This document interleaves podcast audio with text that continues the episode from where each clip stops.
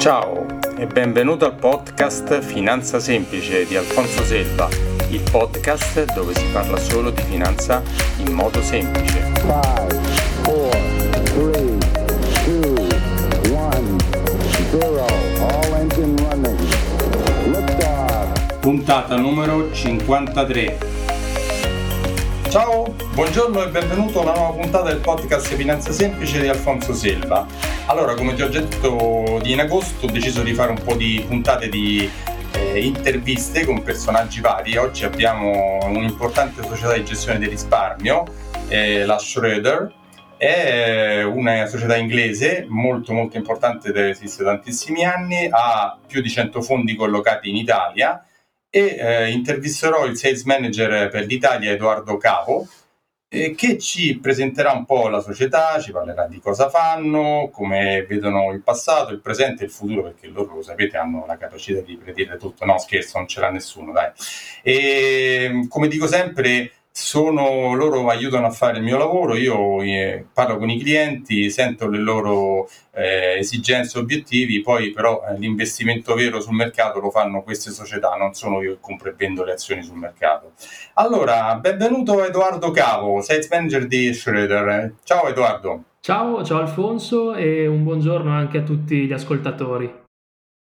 Edoardo, ti ho presentato bene? Ho detto bene la cosa? Sì, sì, assolutamente, assolutamente. È detto molto bene e soprattutto noi ci teniamo a parlare della nostra longevità, perché siamo nati ben 200 anni fa e quindi di situazioni ne abbiamo vissute diverse. Quindi il fatto di non è la prima crisi di borsa che vedete, non è la prima. Certo, certo, eh, non è la prima, diciamo che abbiamo vissuto tanti aspetti diversi nel corso della nostra storia, ma eh, siamo contenti e fieri di essere ancora qui, dato che la nostra, penso che la nostra capacità di adattarci a, al mondo che cambia, cosa che abbiamo fatto in passato e facciamo ancora oggi, è l'elemento che ci permette oggi di essere ancora qui tra le più importanti società di gestione a livello globale. Senti, dai qualche numero, ti ho detto che avete più di 100 fonti collocati in Italia, ma non sono i soli, nel mondo ne avete molti di più, però dai qualche informazione, appunto, hai detto che esiste da 200 anni, ma anche il posizionamento, quanti miliardi gestite di dollari o di euro, insomma, dai qualche notizia. Certo, allora, eh, la storia in brevissimo, dicevo, abbiamo più di 200 anni, ma nello specifico siamo nati nel 1804, eh, il nome può rimandare a una cognome in, eh, tedesco, in effetti è così, la famiglia poi si trasferì nel Regno Unito dalla Germania appunto verso la fine del Settecento, nell'Ottocento è nata la società direttamente a Londra, quindi di fatto siamo una società inglese e siamo quotati alla Borsa di Londra dal 1959 e siamo presenti all'interno dell'indice FTSE 100, che è l'indice che mette insieme le 100 aziende più importanti del Regno Unito. E, mh, la cosa particolare è che eh, quasi il 50% delle azioni con diritto di voto della nostra azienda appartengono ancora alla famiglia e quindi questa continuità nel corso del tempo, il fatto di non appartenere a nessun gruppo finanziario, assicurativo, industriale ci permette di essere molto indipendenti anche nelle logiche eh, sia di eh, gestione dei prodotti sia da un punto di vista commerciale. E infatti questo ci ha permesso uh, di ottenere dall'agenzia Fitch, che è quella che fa i rating. Chiarisci chi è Fitch, ecco, di chi sono esatto, Fitch come Standard Poor. Esatto, una delle tre principali agenzie di rating a livello globale ci ha uh, riconosciuto il livello di highest standard, quindi lo standard uh, di maggior qualità e questo chiaramente ci, ci, fa molto, ci rende molto orgogliosi. E come dicevo però il tempo cambia, il mondo cambia, quindi noi avendo po- la possibilità di guardare il mondo da una prospettiva globale riusciamo a intercettare quantomeno le dinamiche che portano il mondo a cambiare così velocemente. Infatti la difficoltà che abbiamo oggi è proprio avere la percezione del mondo che cambia.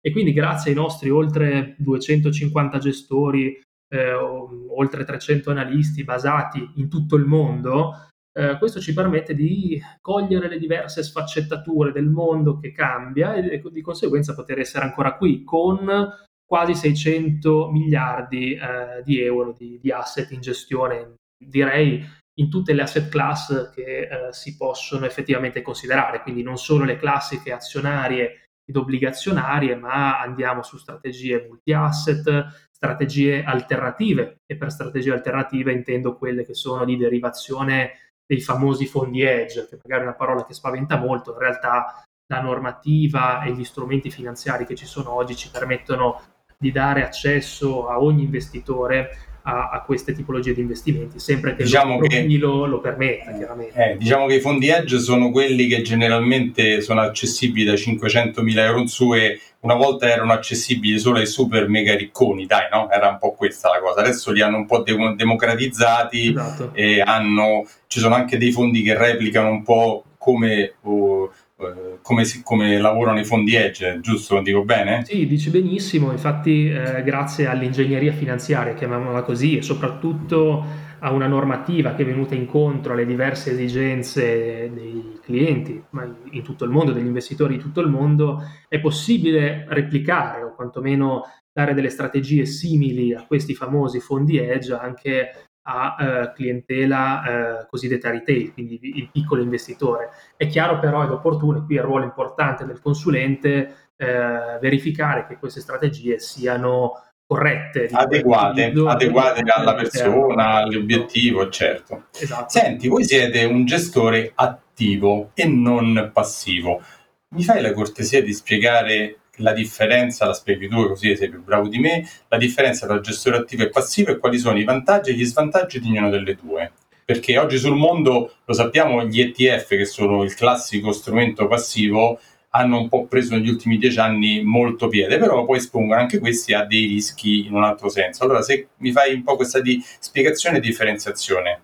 Certo, allora la gestione attiva mh, mm, si concretizza molto semplicemente nella scelta da parte di un gestore, quindi una persona che si prende la responsabilità con l'aiuto degli analisti e così via, di scegliere i titoli da inserire all'interno di un portafoglio eh, rispetto a un mercato di riferimento. Mm, per esempio, io voglio investire sul mercato azionario italiano, eh, l'indice di riferimento, il cosiddetto benchmark, che poi è quello che cerca di replicare un fondo passivo, ha un certo numero di titoli, un gestore attivo tendenzialmente va a scegliere in base alle sue migliori convinzioni quei titoli, magari una trentina, cinquantina, un centinaio, a seconda poi delle dimensioni del mercato, che rappresentano secondo lui le migliori opportunità di investimento. Quindi c'è una differenza anche in termini numerici di titoli presenti all'interno di un portafoglio attivo rispetto a un indice passivo. Quindi l'indice anche di pesi, anche di pesi all'interno dell'indice. Sì, assolutamente sì. Anche, Quindi... E poi un'altra grande cosa è che può scegliere quando comprarli e quando venderli, invece l'ETF no. Assolutamente sì, assolutamente sì. Infatti un gestore attivo chiaramente si pone degli obiettivi in termini di eh, ritorno da un punto di vista di, di ogni singolo titolo, eh, ci sono tutte le analisi, si incontrano le aziende, si cercano di capire le prospettive, la qualità del management, i piani per il futuro, le valutazioni in borsa, quindi se il bilancio è solido, se il prezzo in borsa corrisponde a quelle che sono le valutazioni effettive della società e così via, e quindi si cerca di scegliere le aziende che hanno le maggiori prospettive, le prospettive migliori. Eh, cosa che invece un fondo passivo non fa perché va a replicare tutto quello che è un indice, quindi sostanzialmente il suo andamento è molto molto più vicino rispetto eh, a quanto non potrebbe essere magari quello di un fondo attivo con una gestione veramente molto attiva. Quindi ehm, all'interno di un portafoglio è giusto anche considerare entrambe le parti, perché certo, sarebbe, certo, però, sarebbe però sciocco da parte perché... nostra dire certo. solo fondi attivi, niente fondi passivi. No, ma sai perché ti ho fatto questa domanda? Perché oggi la domanda di moltissimi risparmiatori è ma perché devo scegliere un fondo attivo che chiaramente costa di più di un fondo passivo, un ETF? Io dico, beh, ognuno ha i suoi vantaggi e svantaggi, ma eh, cerchiamo di combinarli insieme. Comunque serve sempre una consulenza per usarli insieme, non non si può andare al supermercato, cioè si può anche andare al supermercato e comprarli da soli, per carità, però poi senza consulenza i risultati non sono poi ottimali. Esatto, anche perché oggi le diverse piattaforme eh, di finanza, quindi quelle delle banche, tendenzialmente danno la possibilità a ciascuno, a ciascun investitore, il, il cosiddetto fai da te. Però è chiaro che quando si parla di pianificazione finanziaria, quindi di investimenti con il raggiungimento di un obiettivo che può essere di vita, di studio, per l'acquisto di una casa, la pensione, così via, è una cosa seria. Quindi eh, il consiglio principale che possiamo dare noi è evitare il fai da te quando si parla di investimento eh, e fare il giusto mix dei diversi strumenti finanziari all'interno di un portafoglio. Quindi una gestione attiva eh, chiaramente può essere vincente se si riescono ad intercettare strategie di qualità, perché è chiaro che di strategie, di fondi attivi ce ne sono tantissimi, ci sono strategie brillanti, strategie sicuramente che lo sono di meno. Quindi è importante fare il giusto cocktail, il giusto mix di varie strategie attive e passive per eh, far sì che si possa avere grande qualità all'interno di un portafoglio. Perché poi negli ultimi anni le strategie passive hanno avuto, eh, come dicevi tu, una, una grande crescita? Questo è legato a, all'evoluzione del mercato, eh, dei mercati finanziari, perché le banche centrali, dopo la grande eh, crisi finanziaria del 2008, eh, come ho sentito in altri eh, tuoi podcast, è già stato citato più volte questa cosa, hanno iniettato liquidità, quindi hanno eh, fatto sì che il mercato potesse essere più liquido e quindi anche più dinamico da un punto di vista di, di crescita, di conseguenza eh, i mercati sono cresciuti o poi scesi, come abbiamo visto nel mese di, marzo di quest'anno, in maniera molto, molto eh, diciamo eh, vicina, quindi la cosiddetta dispersione tra i singoli titoli, quindi quanto si muove un titolo rispetto a un altro, è stata più lineare. Quindi o tutto saliva o tutto scendeva per farla estremamente semplice. Eh, appunto, eh, Edoardo, quello che dicevo, per farla semplice, negli ultimi 10-11 anni è facile eh, guadagnare quando tutto sale, è un po' più difficile quando qualcosa sale e qualcosa scende, e allora comincia a essere un po' più complicato, no? Esatto, esatto. Quindi eh, chi si è appoggiato alle gestioni classiche, quindi quelle da manuale scolastico, mm, seguendo i libri che abbiamo eh, letto e studiato all'università, chiaramente in un contesto attuale completamente diverso rispetto a quello di un po' di anni fa, si ritrova magari a non essere più in grado di eh, sovrapperformare, quindi performare meglio degli indici di riferimento e di conseguenza anche dei fondi passivi. È importante quindi affidarsi a dei team di gestione di qualità che possano anche vantare in un momento come quello attuale la capacità di generare extra rendimento rispetto agli indici di riferimento ed è il motivo per il quale sostanzialmente si va a pagare di più rispetto a un indice passivo, perché alle spalle della generazione di alfa, come viene chiamato l'extra rendimento, c'è un grande lavoro di analisi, un grande lavoro di ricerca, ormai anche l'analisi dei cosiddetti big data, quindi tutti i dati che vengono prodotti quotidianamente attraverso dispositivi elettronici e non, contribuisce a eh, dare delle informazioni che devono essere analizzate e tutto questo lavoro chiaramente implica, Va pagato. Eh, esatto, implica dei costi eh. e quindi il nostro lavoro sostanzialmente come asset manager non si limita alla creazione del prodotto finanziario, ma eh, possiamo fornire supporto, ricerca, informazione non solo sul mercato, ma anche da un punto di vista formativo, quindi il nostro esatto. vuole essere un lavoro a 360 gradi che vede che io faccio un po' Dorado, io faccio un po' il paragone fra andare dal medico, diciamo, di base che paghi, non paghi generalmente, o andare dallo specialista che sicuramente paghi. E più è bravo lo specialista, lo sappiamo tutti, quando abbiamo un problema di, di sanità cerchiamo di andare dal migliore che possiamo riuscire a, a, a, diciamo, a contattare e più vai da quello bravo e più quello costa, è, è normale, no? E quindi non ci sarà il super professore che ti dice no vabbè ma non, non c'è problema, mi dia 10 euro e ti a posto, no, non credo, no? Va, va, ben pagato. E così anche lo specialista, il gestore che ha tanti specialisti, fa tanta ricerca, interpreta, fa, eh, deve essere pagato, è normale.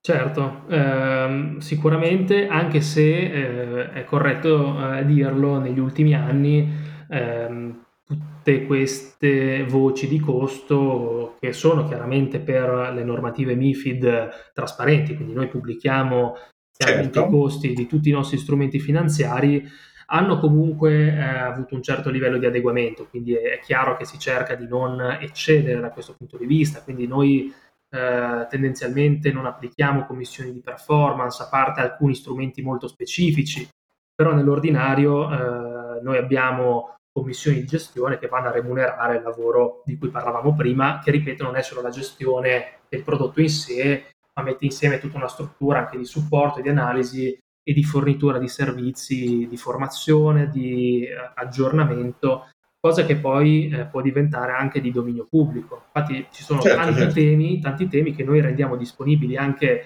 agli investitori finali, quindi quelli che potrebbero essere eh, i tuoi ascoltatori, i tuoi clienti, attraverso i nostri siti possono avere accesso a strumenti di finanza comportamentale. Sì, sì. Il vostro sito è ricchissimo sia per, noi, sia per noi consulenti finanziari sia per il singolo risparmiatore. È veramente ricco di informazioni, è molto trasparente e dà molte idee, dà chiarimenti, suggerimenti, interpretazioni. Quindi andatelo a vedere, poi dopo ci torniamo dopo su questa cosa, è fatto molto molto bene. Senti, non mi posso esimere chiaramente da eh, farti una domanda sul recentissimo passato, che ancora purtroppo non è passato, quindi la crisi dovuta al Covid che ha fatto scoppiare un po' le bolle, re, il repentino eh, discesa e la repentina poi perché non era mai successo che in così poco tempo scendessero così tanto e risalissero così tanto. Quindi un po' la vostra interpretazione su quello che è successo e su quello che dovrebbe io ho scherzato prima che voi sapete il futuro, non lo sa nessuno, ho scherzato chiaramente, però chiaramente tutti cercate di dare una lettura di, di, cosa può succedere, interpretare e fare delle, de, dei movimenti per andare a cercare di cogliere il meglio. Qual è la vostra lettura sul recente passato e sul futuro?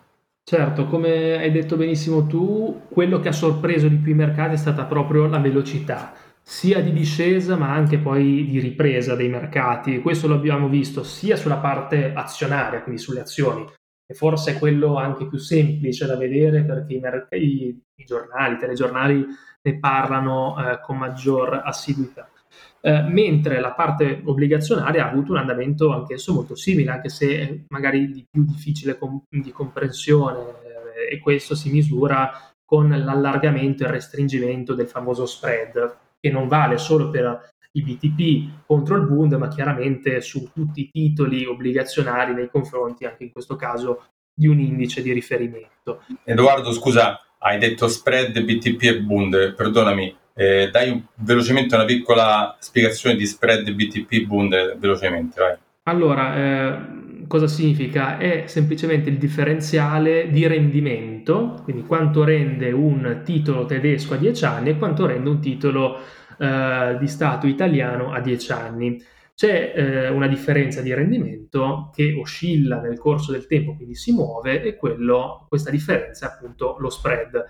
I giornali parlano tanto di eh, spread BTP Bund proprio perché convenzionalmente viene inteso come una misura del rischio del paese Italia contro un paese considerato privo di rischio, con un rischio molto basso, che è appunto la Germania. Quindi quando lo spread aumenta o si allarga, per dirlo in termini un pochino più tecnici, eh, il rischio percepito dei mercati nei confronti del paese Italia è maggiore.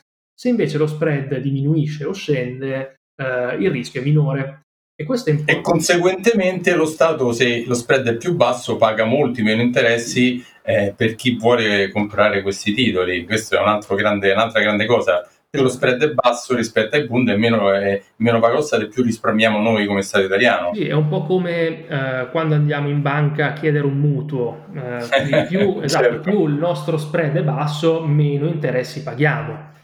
Eh, la cosa importante è anche rendersi conto un pochino della situazione in cui ci troviamo da un punto di vista di mercato e, e di spread o di rendimento dei titoli di Stato, perché se guardiamo indietro di qualche anno, quindi al 2011, quando c'era la crisi dei paesi periferici europei, tutti lo ricorderanno probabilmente, quando quando c'erano i famosi PIGS, i PIGS sulle, esatto, eh, che hanno anche citato in una, in una, recente fiction su Sky Diavoli, no? che è stata molto bella, fatta molto bene, spiegava bene cosa stava succedendo e cosa, quando Draghi disse la famosa frase whatever it takes, no? che qualunque cosa succeda io difenderò l'euro. Esatto, no? esatto. In quel momento il costo degli interessi eh, del debito italiano, quindi quanto l'Italia doveva remunerare i suoi eh, creditori era molto alto, prossimo al 7%. Eh, oggi è molto meno, siamo poco sopra l'1%, di conseguenza eh, ci rendiamo conto che quando alcuni giornali magari dicono lo spread vola, va bene, vuol dire che sta salendo, però rispetto Ma a quello che era... Eh, rispetto a quanto, fa, certo, eh, certo. molto meno. Quindi oggi la situazione è migliore rispetto a prima. Eh, è chiaro che questa, questo discorso degli spread vale sia sui titoli di Stato, quindi BTP per esempio, ma vale anche sui titoli delle società. Eh, e quindi titoli di eh, qualità elevata hanno anch'essi avuto un movimento verso l'alto degli spread, quindi hanno seguito eh, in termini opposti il movimento eh, sul mercato azionario, quindi il mercato Perché? azionario è sceso, mentre gli spread sui titoli corporate, quindi societari, sono saliti, ma l'impatto è lo stesso. Quindi abbiamo visto titoli... prima una perdita in termini perdonami, di Edoardo, i, i, titoli, perdonami, i titoli corporate sono i titoli emessi dalla società tipo FCA, che sarebbe l'ex nostra Fiat, emette dei titoli di debito per finanziare la propria attività e quindi non solo lo Stato emette un titolo di debito per farsi finanziare, ma anche le società, come può essere qualsiasi, insomma, Apple, una Amazon, una Enie, emettono delle, delle obbligazioni che sono dei titoli di debito per finanziarsi. Quindi anche quelli, lo spread, cioè questo allargamento del differenziale tra, eh, è salito e quindi o è sceso rispetto al momento. Nella crisi è salito moltissimo. Esatto, nella crisi è salito, nella crisi chiaramente è salito e, e poi hanno recuperato, quindi è sceso. Quindi mentre prima fino a fine marzo hanno avuto un incremento del livello di, di costo del loro debito, poi questo è sceso sostanzialmente. Quindi le dinamiche in termini grafici sono opposte, ma a livello di risultato finanziario eh, si assomiglia. Quindi se eh, lo spread sale, il mercato azionario scende, diciamo tu hai una perdita generalmente sul, sul, di performance su quel tipo di investimento lì. Quindi, tornando al discorso di prima, cosa ci aspettiamo? Uh, quindi tutto è stato molto veloce e il problema principale, secondo me, dato che, come accennavi giustamente tu, non possiamo prevedere il futuro, la cosa più importante, secondo me, è uh, tarare le nostre aspettative, perché bisogna prendere maggior consapevolezza di quella che è la situazione sui mercati oggi. Perché eh, dico questo? Perché noi ci siamo resi conto attraverso diversi studi che conduciamo anche internamente, quindi noi stessi ci appoggiamo a, a società che fanno ricerca ed è emerso che l'orizzonte di investimento medio di un investitore italiano è poco superiore ai due anni. Ed è chiaro che con un, investime- con un, orizzonte temporale di investimento così corto, come potrebbero essere due anni, se pensiamo agli ultimi due anni dove abbiamo avuto dentro il 2018 e il 2020, chiaramente non è un tempo sufficiente per permettere a, una, a un investimento di fare il suo corso e quindi risulta essere molto più rischioso.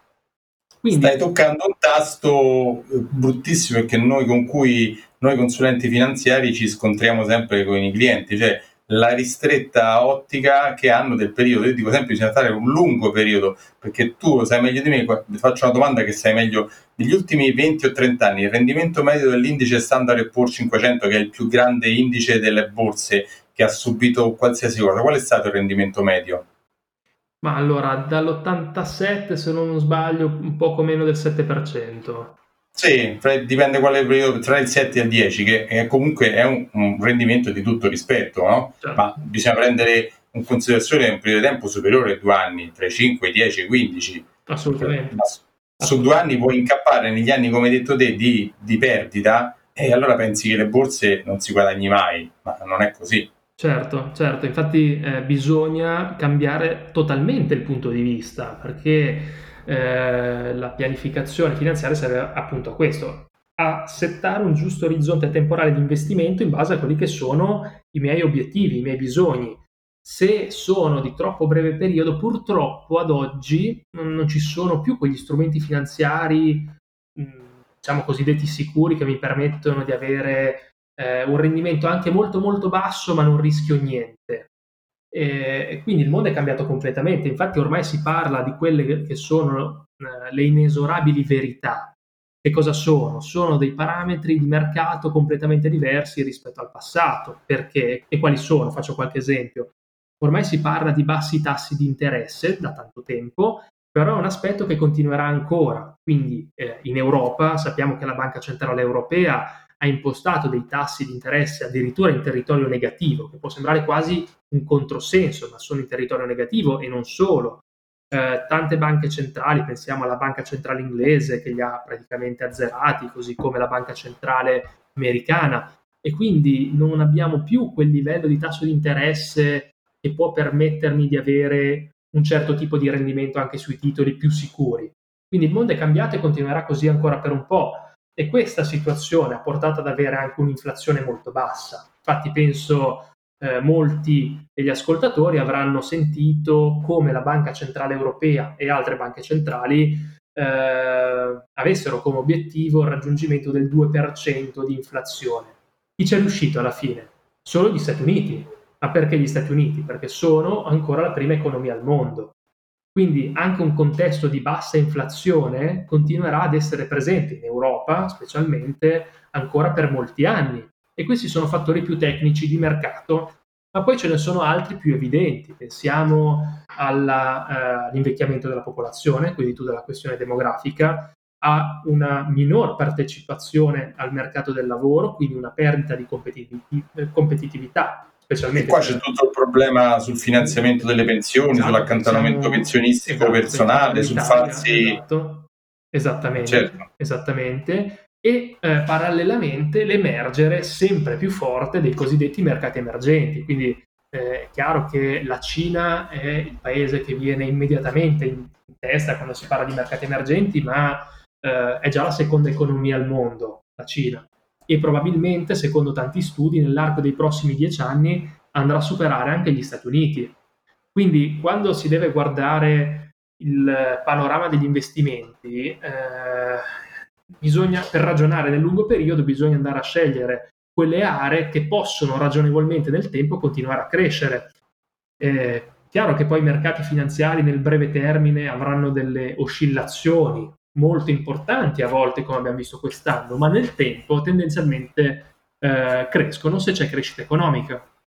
E su questo mi piace una frase di, del professor Ruggero Bertelli, che eh, tu conoscerai sicuramente, che è un sì, docente sì, dell'Università di, di, Siena, grande esperto di finanza comportamentale, che dice... Fa dei video bellissimi, consigliamo a tutti gli ascoltatori di andarseli a vedere. Ruggero Bertelli su YouTube fa dei video bellissimi, esplicativi, molto chiaro concetti semplici, molto chiari che spiegano benissimo l'economia, sei d'accordo? Esatto, e cos'è che dice? Secondo me è una frase che eh, spiega tantissimo i mercati e dice i mercati eh, si muovono, oscillano e traballano mentre crescono nel tempo.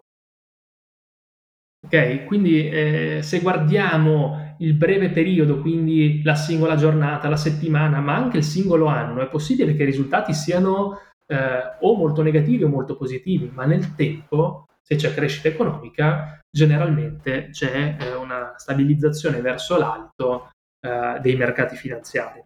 Per quello che a noi piace guardare ancora oggi con un, una certa positività le migliori aziende in queste aree, dato che sono quelle caratterizzate eh, dalla maggior crescita con logiche molto diverse, però eh, generalmente gli Stati Uniti continueranno, secondo noi, ad avere un buon andamento nel lungo termine, così come la Cina.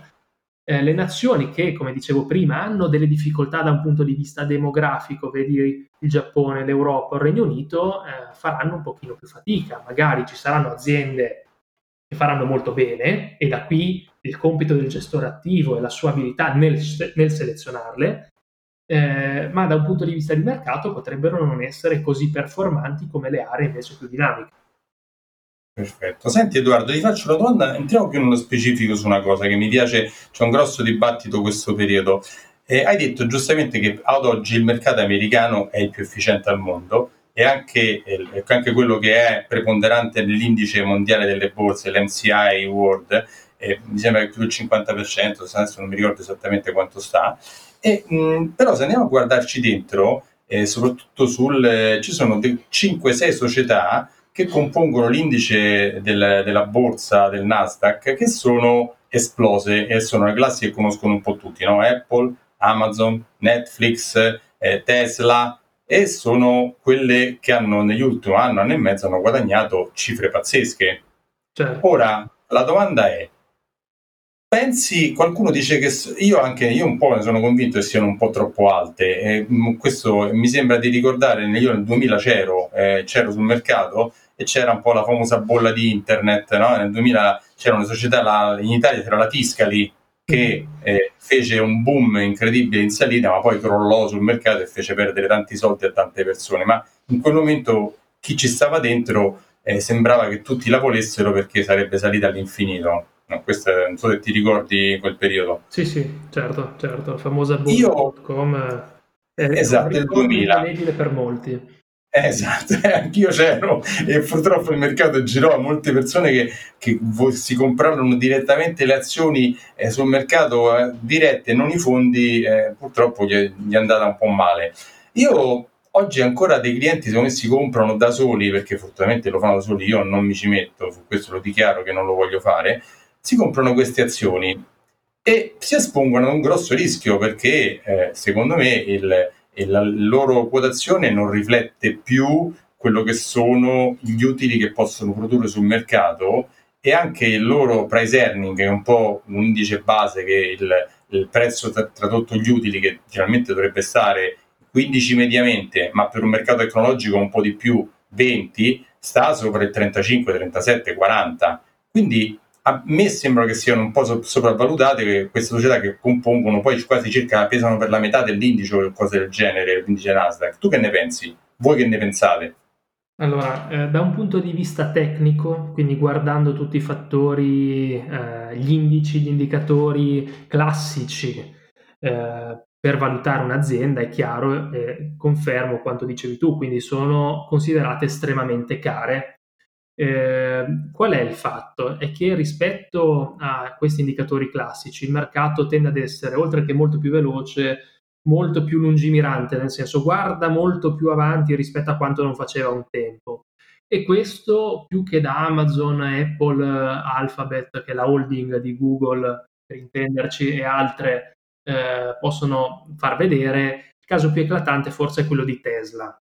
Tesla che per tantissimi anni non ha eh, sostanzialmente mai prodotto un utile, era sempre in ritardo con la produzione delle auto, eh, tantissimi progetti, e, però è quello che il mercato di fatto ha apprezzato. Quindi eh, Tesla è continuata, ha a crescere fino a diventare di fatto la prima per capitalizzazione di mercato in termini del settore automotive sul, su cosa? Su un'idea eh, legata alla, all'auto elettrica, all'ambiente e chiaramente tutte queste idee brillanti di Elon Musk, che eh, può essere considerato un po' un visionario del giorno d'oggi, quindi una persona sicuramente influente, estremamente apprezzata, e questo chiaramente porta gli investitori a guardare con anche una certa meraviglia quello che sta eh, producendo questa azienda, di conseguenza, nonostante non abbia mai fatto un utile, per tanti anni ha continuato a sposare questa scommessa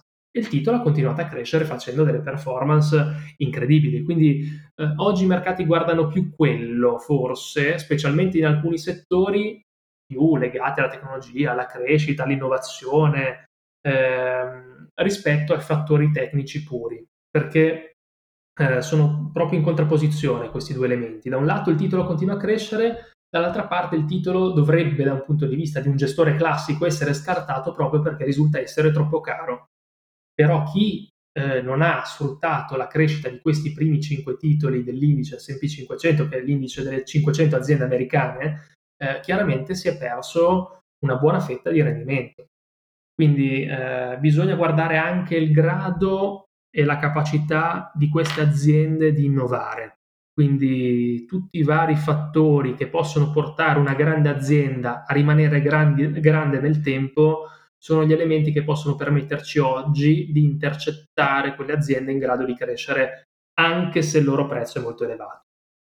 E alcuni di questi fattori, ad esempio, visto che è un tema a noi molto caro, sono i famosi temi e indicatori ESG, quindi l'acronimo inglese che va ad indicare i fattori ambientali, sociali e di governance, che sono degli elementi che noi integriamo in tutte le nostre strategie di investimento per valutare se un'azienda, oltre che rispettare l'ambiente, che è un aspetto sempre più importante, ma si comporta bene da un punto di vista sociale, quindi eh, tra, eh, rispetta le regole, è in linea con eh, gli usi e i costumi di un determinato paese e via dicendo, eh, e ha una governance di livello, quindi un management di qualità, tratta bene i dipendenti, i fornitori, i clienti eh, e tutti gli stakeholder e così via. Quindi l'insieme di questi tre fattori fa sì che una grande azienda possa rimanere grande nel corso del tempo. Quindi voi siete ancora positivi un po' sul mercato, però la grande cosa che volevo sottolineare è che io quello che consiglio è vuoi investire su quel mercato perché ci credi tanto? Non comprare la singola compra i fondi che investono su quel mercato perché sicuramente i gestori saranno più informati di te su quando comprare, quando vendere, cosa comprare e cosa vendere. Questa è la grande, eh, diciamo, eh, cosa che voglio passare ai clienti, eh, certo. usare il fondo e non comprarla direttamente. Certo, anche perché come fondi, eh, non parlo solo della nostra società, ma sul mercato ce ne sono tantissimi di ogni, veramente di ogni tipo, quindi c'è da levarsi ogni sfizio che si può avere, quindi c'è veramente su ogni tematica che ci può venire in mente una strategia di investimento dedicata a quello. Eh, io vedo più la eh, scommessa sul singolo titolo, un po' per avere il brivido, passami il termine, del gioco d'azzardo, anche se sì, sì, sì, non è la stessa cosa, però come dicevo all'inizio, bisogna eh, fare una bella distinzione tra pianificazione finanziaria e investimento da una parte e gioco d'azzardo barra investo sul singolo titolo dall'altra. Quindi per investire sul singolo titolo o eh, diciamo su una, una strategia molto particolare di nicchia, so, la valuta di turno, l'ETF, l'ETC su, su una materia prima strana e via dicendo, eh, se non sono esperto chiaramente intendo, eh, è come se mi mettessi 100 euro in tasca per andare a giocare al casino, e anche se, esatto. tra virgolette, se li perdo, se li perdo però mi sono divertito, pazienza. tra virgolette, a seguire un determinato mercato, un determinato titolo per un certo periodo di tempo. Ma quando devo parlare di investimento, è una cosa seria, devo chiaramente evitare il fai da te, rivolgermi a un consulente finanziario come sei tu, che conosce le strategie disponibili, conosce effettivamente, grazie anche spero al nostro aiuto, di come il mondo eh, si evolve in termini di, di, proposizione, anche in termini di prodotto e di conseguenza sa aiutare, prendere per mano i vari investitori a raggiungere eh, i loro obiettivi. Senti, l'ultima domanda, poi ci salutiamo che ti ho già trattenuto tanto. Una cosa che me, io, a me piace usare molto è il PIC o il PAC, eh, piano d'accumulo o comprare tutto subito. La vostra idea come società se usare, se io ho 100.000 euro e investirle tutte subito, oppure usare i 100.000 euro per investirli piano piano, soprattutto nelle borse. Voi che, come, come ne pensate come Schroeder? Quale, quale strategia adottate e perché uno e perché l'altra? Allora, ehm, sono entrambe eh, strategie molto molto eh, funzionali a seconda del, del, proprio patrimonio piuttosto che delle esigenze che abbiamo. È chiaro che eh, se devo allocare, quindi devo investire una grossa somma eh, subito, perché ho necessità anche in termini fiscali piuttosto che di preoccupazioni di tenere sul conto, eh, è necessario a volte su alcune strategie, specialmente quelle più prudenti, ad esempio le obbligazionarie governative, obbligazionarie societarie e così via, magari investire con dei volumi un po' più grossi, quindi fare un PIC, eh, quindi un investimento singolo, mentre posso destinare una parte magari minore o la parte più rischiosa come eh, sul mercato azionario ad esempio con piani di accumulo che eh, ci permettono di investire una somma che decidiamo noi all'inizio, ogni mese o ogni trimestre, e questo ha dei grossi vantaggi. In momenti come il 2020 eh, i vantaggi vengono fuori perché da un lato ci aiuta a ridurre le oscillazioni del prezzo del nostro titolo, del nostro fondo in portafoglio, perché faccio degli acquisti ogni mese, quindi lo comprerò quando sarà un po' più caro, un pochino più a sconto, e quindi la media mi porta ad avere meno oscillazioni e soprattutto mi toglie l'ansia di dover fare il cosiddetto market timing, ovvero scegliere il momento giusto in cui entrare o uscire da un mercato. Ed è una Perché cosa diciamo, Edoardo, diciamo, ecco, diciamo Edoardo la verità, che non lo sa nessuno esattamente il picco più alto e nessuno sa il picco più basso, neanche il miglior analista del mondo lo sa nessuno. Esatto, non so se siete d'accordo. Assolutamente, e quindi è importante per scegliere eh, per noi che siamo investitori professionali, ma un pochino per tutti, eh, non solo sui mercati finanziari, ma anche sui vari beni di consumo che possiamo acquistare, è fare la grande distinzione tra il prezzo e il valore, perché quello che vediamo noi muoversi sui mercati finanziari è il prezzo. quello che a noi importa è vedere se a quel prezzo che tipo di valore corrisponde. Quindi se un'azienda anche in fase di Covid ha continuato a vendere i propri prodotti, eh, le persone hanno lavorato, non ha licenziato nessuno, magari il suo prezzo è sceso perché c'è stato il panico totale, però rimane un'azienda di grande qualità e se il suo prezzo è sceso del 20, 30 o più per cento, ma i suoi numeri sono buoni e quindi è un'azienda di valore, io devo sfruttare quell'occasione del meno 30 o quello che è per dare fiducia a quel tipo di azienda. E questo è il lavoro che dobbiamo fare noi gestori attivi, quindi scegliere quelle aziende che sono di grande qualità, hanno un determinato valore, magari il loro prezzo non, non è corretto, secondo noi è più basso e quindi essendo più basso lo compriamo, come si dice, a sconto. E quando vado, ad esempio, a comprare una borsa in una boutique di lusso, io le do un determinato tipo di valore perché magari ha il brand, ha il marchio, ha la qualità de- della pelle e così via, do, e le do un prezzo 100. Poi il giorno dopo esce la collezione nuova, quella stessa borsa a cui do chiaramente eh, lo stesso tipo di valore, la trovo all'outlet a 80. Quindi è chiaro che comprarla a 80, magari due o tre giorni dopo, è conveniente.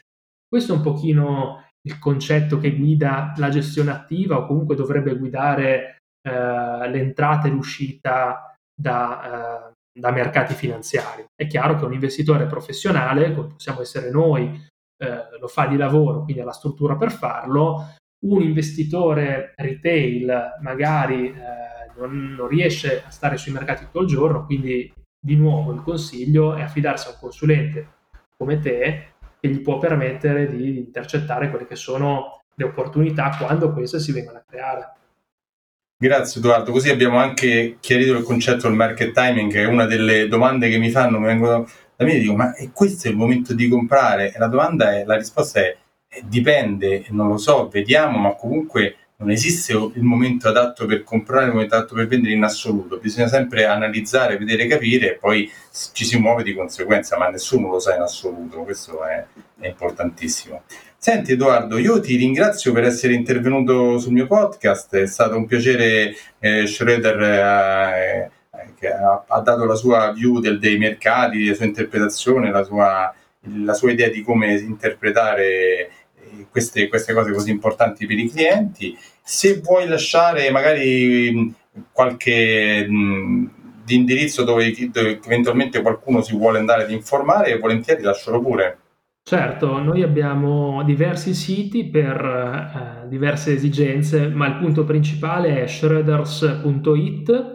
Eh, oppure, dato che abbiamo molto a cuore tutto il tema degli investimenti sostenibili, eh, abbiamo creato un sito ad hoc dove ci sono diverse pillole video che ci aiutano a capire meglio come funzionano gli investimenti sostenibili ed è investirefabene.it.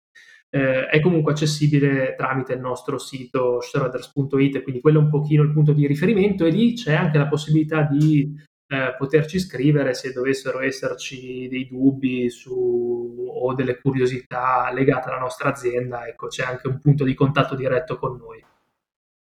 Perfetto. C'è qualche cosa che vuoi aggiungere che magari non ti ho chiesto, importante? Ma eh, direi che abbiamo affrontato molti temi e magari se ci verrà in mente qualcos'altro ne approfitteremo per registrare un'altra puntata. Volentieri, se me lo chiedono e ci sarà l'occasione, vedrei di magari tra qualche mese di, per fare un po' il punto sulla situazione dei mercati che cambiano continuamente, come abbiamo sempre detto. Allora, grazie molto Edoardo di aver partecipato e ci sentiamo prossimamente. Certo, grazie ancora Alfonso e un caro saluto a te e a tutti i tuoi ascoltatori. A presto. Bene, allora se ti è piaciuto il podcast, questo come le altre puntate, vai su Apple Podcast e lascia le 5 stellette e una bella recensione. Su Spreaker puoi andare, che sono per tutti quelli che non hanno Apple, eh, il sito dove poter sentire il podcast, puoi lasciare un cuoricino e comunque scrivermi quando vuoi a info-alfonsoselva.it e ci sentiamo alla prossima. Saluti! E ora un piccolo disclaimer in merito agli argomenti trattati in questa puntata. Ogni informazione ed opinione di cui parlate è strettamente personale e può essere oggetto di cambiamento senza preavviso. Ogni ascoltatore è libero di controllare, informarsi in merito e crearsi la sua personale opinione riguardo agli argomenti trattati.